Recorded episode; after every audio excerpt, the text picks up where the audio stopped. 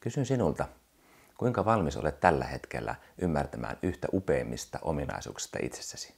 Tarkoitan luovuuttasi. Olet luova ja olet aina sitä ollut, ja me olemme luovia ja olemme sitä aina olleet. Keskeinen haaste elämässämme on se, että helposti unohdamme luovan kyvykkyytemme. Olemme kasanneet itsemme erilaisia henkisiä esteitä, rajoittavia uskomuksia, pelkoja, toimimattomia tapoja, ties mitä milloinkin. Näin ei tarvitse olla, ei, ei todellakaan. Kokemukseni puhun. Ajattelen ja niin ajattelee moni muukin luovuusasioista innostunut tietäjä ja tuntija, että olemme ihmisinä saaneet synnyn lahjanamme kyvyn luovaan ajatteluun, mielikuvitteluun ja keksimiseen.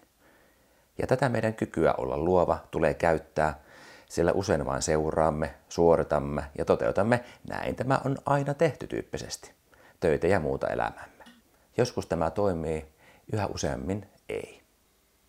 Olen jo pitkään pohtinut omaa rooliani tässä elämässä. Minkä puolesta haluan elää ja työskennellä?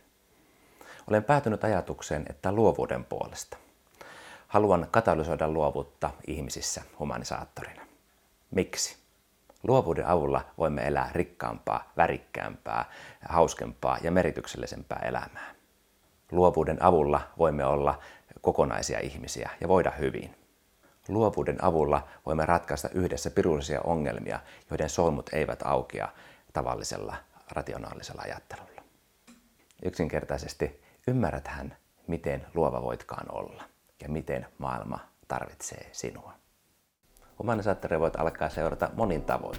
Googlamalla sana humanisaattori jaksot löytyvät YouTubesta, Apple Podcasteista, somesta, eli Facebookista, Twitteristä, Instagramista.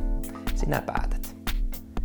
Olisi kiva ja minusta mukavaa, jos kävisit tykkäämässä, kommentoimassa, jakamassa näitä jaksoja erilaisissa some-alustoissa.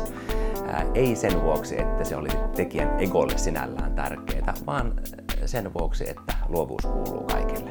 Nähdään seuraavassa jaksossa. Moi!